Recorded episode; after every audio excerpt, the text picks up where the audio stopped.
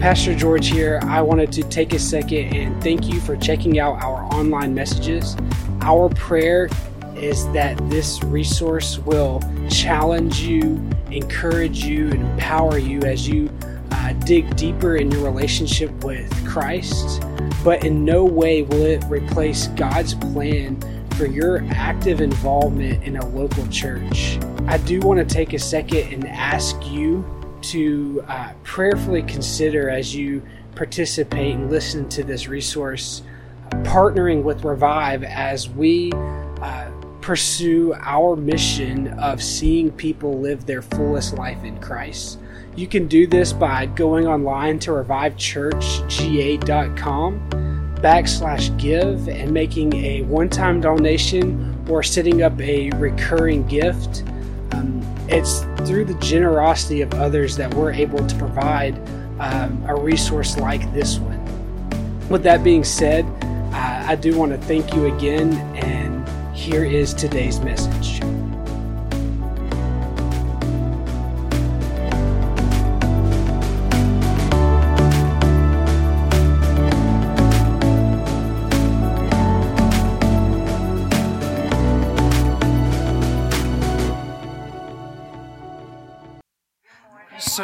Are in week three of this series, Fail Forward.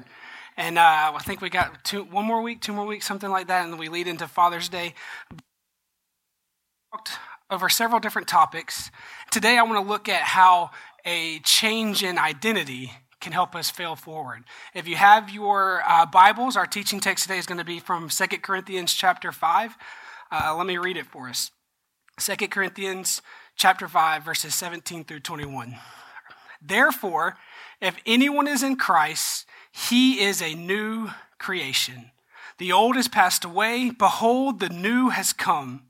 All of this from God, who through Christ reconciled us to himself and gave us the ministry of reconciliation.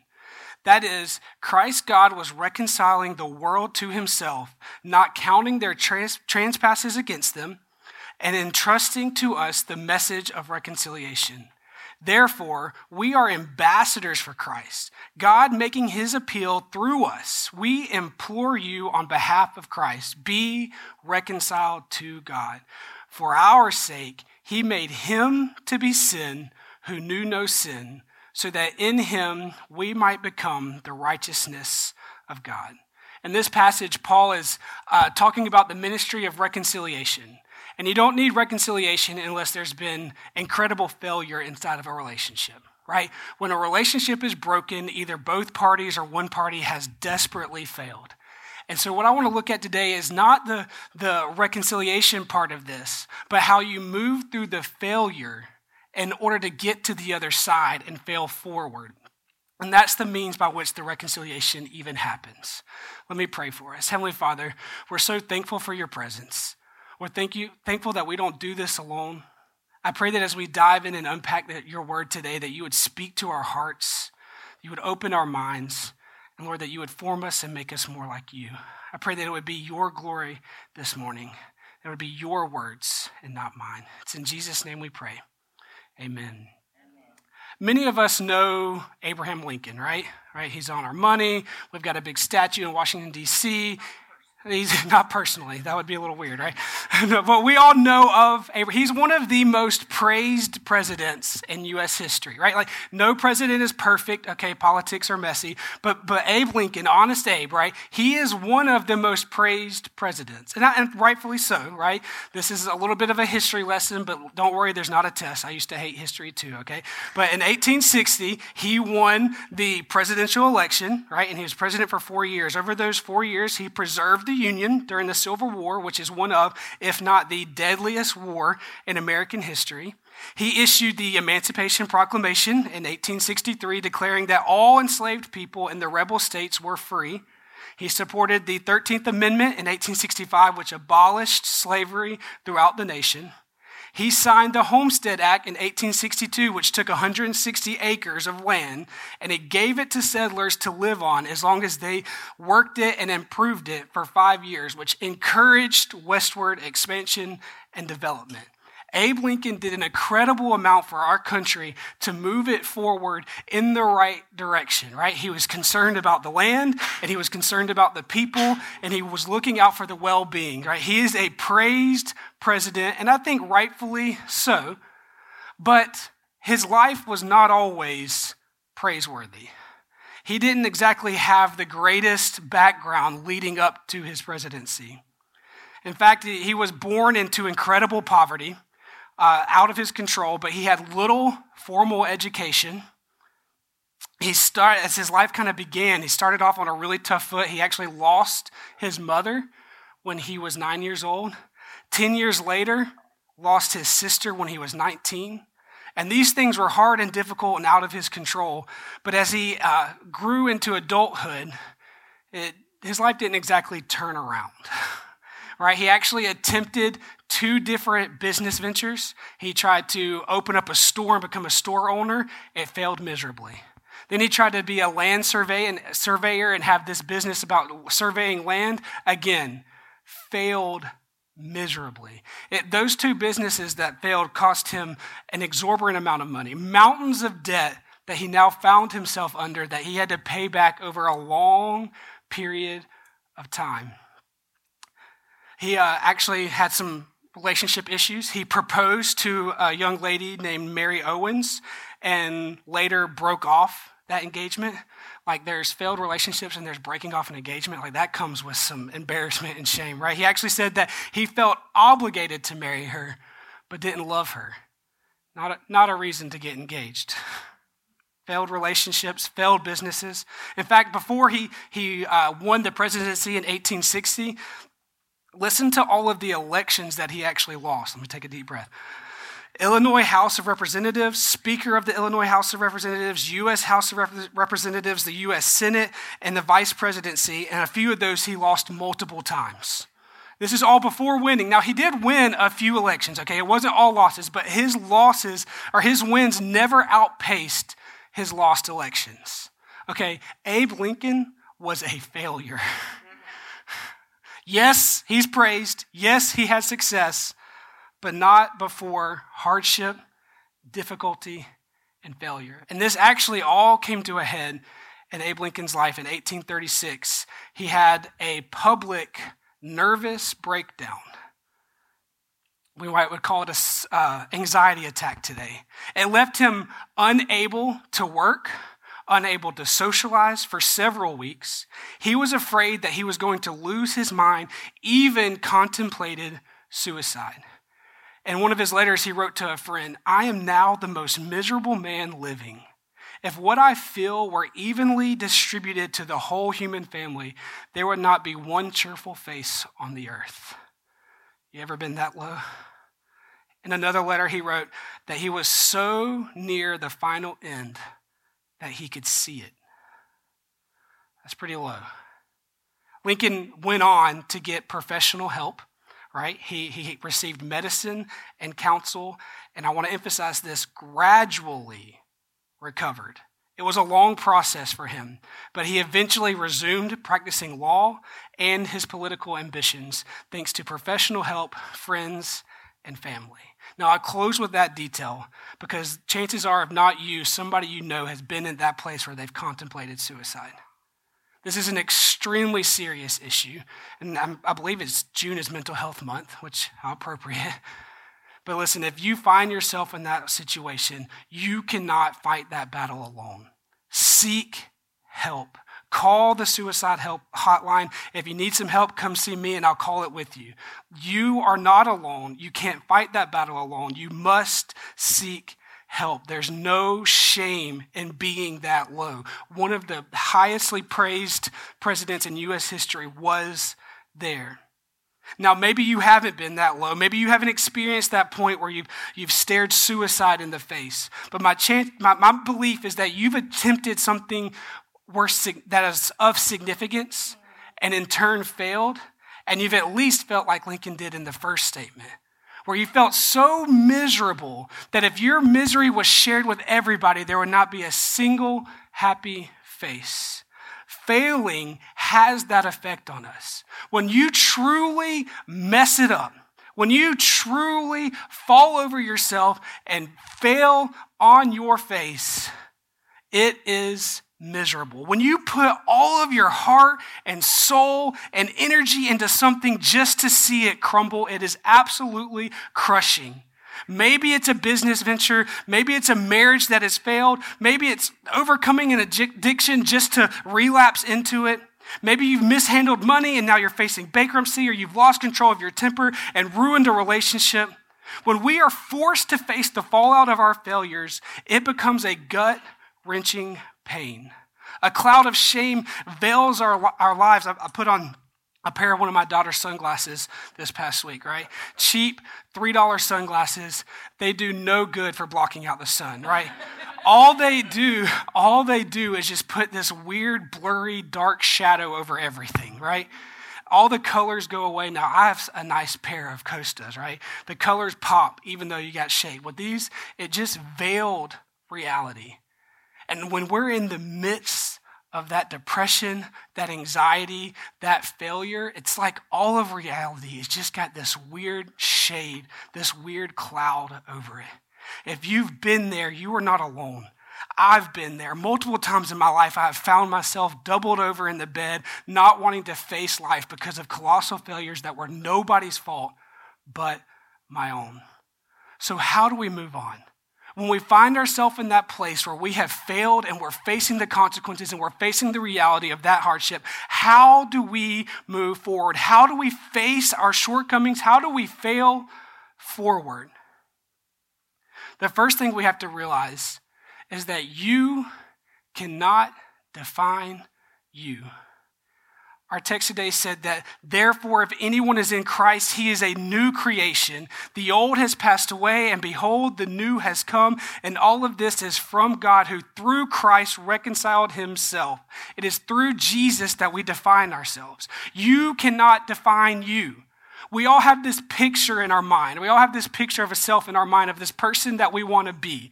We, we tend to paint this image, we paint this self image of this person that we want to be. Yes, it's probably a, you want to be a good person, right? Like, yeah, I want to be good, but it's deeper than that. Some of us have this this identity that we wish to, to have in our lives. Maybe it's to, to be the best at your job or to be, to, to be your own boss or, or maybe you want to be good at fixing things. Maybe if something breaks, you want to be the person that they call, oh man, that I've got a, a hole in my wall. I need somebody to come fix it, right? Or oh, maybe it's not a, a physical thing. Maybe it's a, a relationship. Somebody is going through a hardship. You want to be the person that they know they can call. Maybe it's the, the, the life of the party, right? You want to be the one that's known for having having fun or being funny. Maybe you want to be known for, for we talked about in our life group, we've got several ladies in here that love to do the homestead thing, right? You want to be known for growing your own food or making your own products so that you could do life. Like, or maybe you want to be known for being great at organizing. You can organize documents or you can organize businesses or you can organize a house. Like these are all great things, things that we want to be known for. But what happens is we pursue those with such intensity that they actually become an identity for us. And we begin to say, I define myself through that lens. And when that happens, when that thing becomes our identity, let me quote Tim Keller. He says, If your identity is in your work rather than in Christ, success will go to your heads and failure will go to your hearts. Success to your heads and failures to your hearts. For me, one of these identities was something that I think is really good but it's fatherhood. I let the fact that I wanted to be a great father become an identity for me. The way I found this out was through a would receive a compliment right? I would receive a compliment, and man, I would just be overcome with this exuberant amount of joy. Somebody, I can remember when Addie Lee was just a one year old, and I would take her into the store, or when I had my coffee ro- roasting business, I would take her to run these errands and do this stuff with me, and I'd get these comments Oh, look at that dad with his daughter. You never see that anymore. I love to see a dad with his kids, right? And it would just like make me over the moon. Like I would love the way that made me feel when somebody complimented my parenting. I wanted to be a great dad. I wanted to be a good partner with my wife as we led our girls. I wanted to serve my family well, but it went beyond the compliments. Soon, and I'm ashamed to say this, soon I began to talk down about that's a pastor's way of saying I began to gossip. It was sinful, right? About other parenting styles. Because, see, there's a, a, hundred different ways to parent your kids, right? And they all have strengths and they all have weaknesses. And you can, there's different ways to parent kids in healthy manners and so that they grow up to be healthy adults. There's not one way to do it. But what happened was I found success in my way, or so I thought. And so when people didn't do it my way, I would talk bad about them as a pastor. My daughter's five. It wasn't that long ago, okay? I have repented of this. It's still a tendency that I have when somebody does it differently. Sometimes I'll, it comes from a place of I see my own weaknesses and I want to belittle them so I feel better. Sometimes it's because the success has gone to my head. And I become proud, arrogant, hoity because the success has gone to my head. But even more than that, the most significant and maybe the most relevant for our message today as I discovered this became an identity for me when I failed. I've talked about it before. I'm not going to go into detail, but we were desperately trying to buy a home. We were desperately trying to buy a home for years. We finally went under contract and we go and we, I had made some stupid decisions, very stupid, okay? To the point that even when I think about it, it's like, this is one of those failures for me. And it actually caused us to lose our pre approval. We finally get under contract on a house that we love, and because of something that I did, I ruined it for my family. I can remember the shame and the guilt coming over me as I had to make the phone calls to the realtor and to other people saying, hey, never mind. As I had to have a conversation with my wife and my kids, hey, never mind. We lost this opportunity because of my actions. The shame and the guilt were unbearable. I would wake up and I'd go to work and I'd have that haze over my life. I could be at work and everything that happened, my mind would find a new route back to that focal point. Things that were completely irrelevant would somehow make me think of it. It seemed like there was no way to go on. That failure had reached my heart. Being a good father is a good thing, but I cannot place my identity. I can't define myself. When we do that, like Tim Keller said, and I'm going to edit here, maybe not just work, it could be your work, it could be fatherhood, it could be homesteading, it could be organizing, it could be any of those things that we talked about earlier. When that is our identity rather than Christ, success will go to our heads and failure to our hearts. We can become proud, arrogant, slowly destroying the relationships of the people who are closest to us, eventually destroying our life as we know it. Or the failure goes to our heart, where we can't fail forward. You know why you get stuck in your biggest regrets? You know why you get stuck in that screw up from 10 years ago? Why it still seems to haunt you? It's because it was an identity for you. And when we find our identity in that, we don't know how to move on learning from our errors.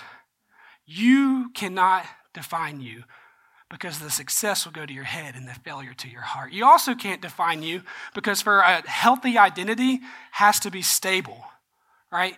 And this might come as a shock to you. You are not stable. All right? I mean that, and I mean that in the best way. All right? As humans, we aren't stable, right? Our, our, what does our culture say when it comes to finding your identity? Think about how culture defines it. You be you. You be true to yourself. Your desires are what matters most. Be true to yourself. Let it go. Don't hold it back anymore. Okay, that's a frozen reference. I guess you got to have a daughter. Okay, so there's this sense of that's what that's what our culture teaches, and that's what we hold on to. We think that our desires is what is what's going to make us happy. That's how we define or we try to define ourselves. But here, if you went, if you said, "I want to be true to myself," if you went to a psychologist and said, "Hey, I want to be true to myself," do you know how they would respond? You know what they would say? They'd ask you, "Which self? Which self do you want to be true to?"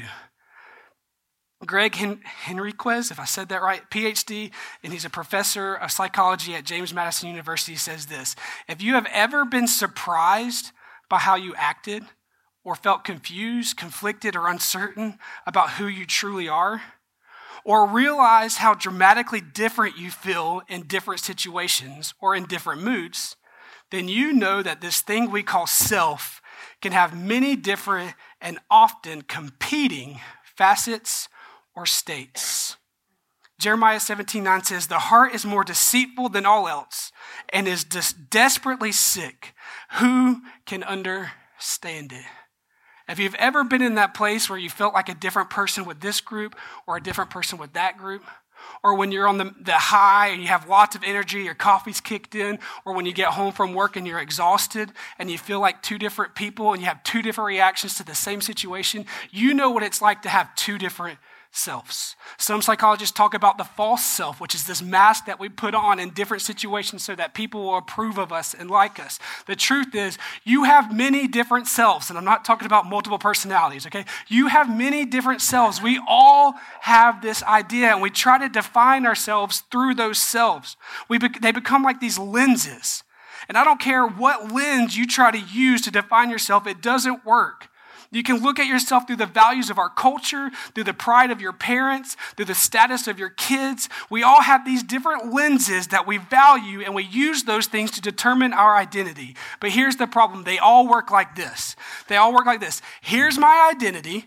If I achieve that identity, I feel great about myself. If I fall short of that identity, I hate myself. Your identity becomes all about what you can achieve. And the weight of having to achieve that status will eventually crush you. And you will be stuck in your failures.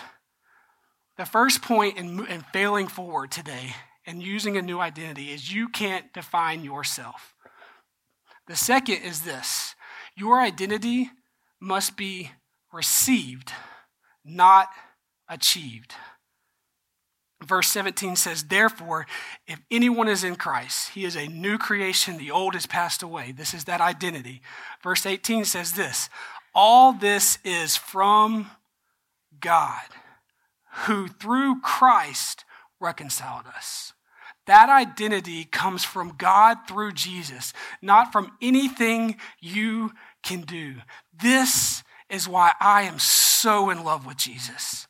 This is why I love the Christian faith so much. It is the only faith where your identity is received and not achieved. And every other religious system, and in this I'm including atheism because it may not be a belief in God, but it is a religious system. Every other religious system says that if you obey, if you compete, if you follow the rules, if you perform, then you are accepted but not Christianity. Christianity says, I'm accepted in Christ and therefore I perform. Now, this might not be the way you heard it growing up. Maybe growing up you were taught something different. Maybe you were taught if you perform well enough, then Jesus will love you. If you go to church, if you're a good boy or a good girl, you tuck in your shirt. If you don't get tattoos and you don't drink, you don't watch rated R movies unless it's about Jesus, and you don't, as long as you, you read your Bible, you pray, you fast, make sure during the songs in church you sing loud and, and read the hymnal. You know, just me, okay. Read, read the hymnal. Don't be messing around with your friends. Pay attention. As long as you're good, then maybe if you do that long enough, Jesus will let you into heaven when you die. That is not what the Bible teaches. Now, holiness is important.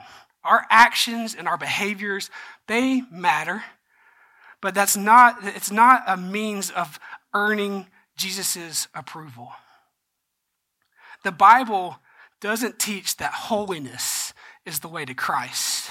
The Bible teaches that Christ is the way to holiness. Holiness isn't the way to Christ, Christ is the way to holiness. How does this work?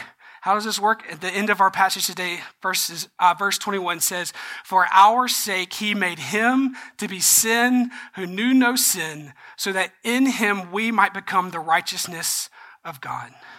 For our sake, he made him sin.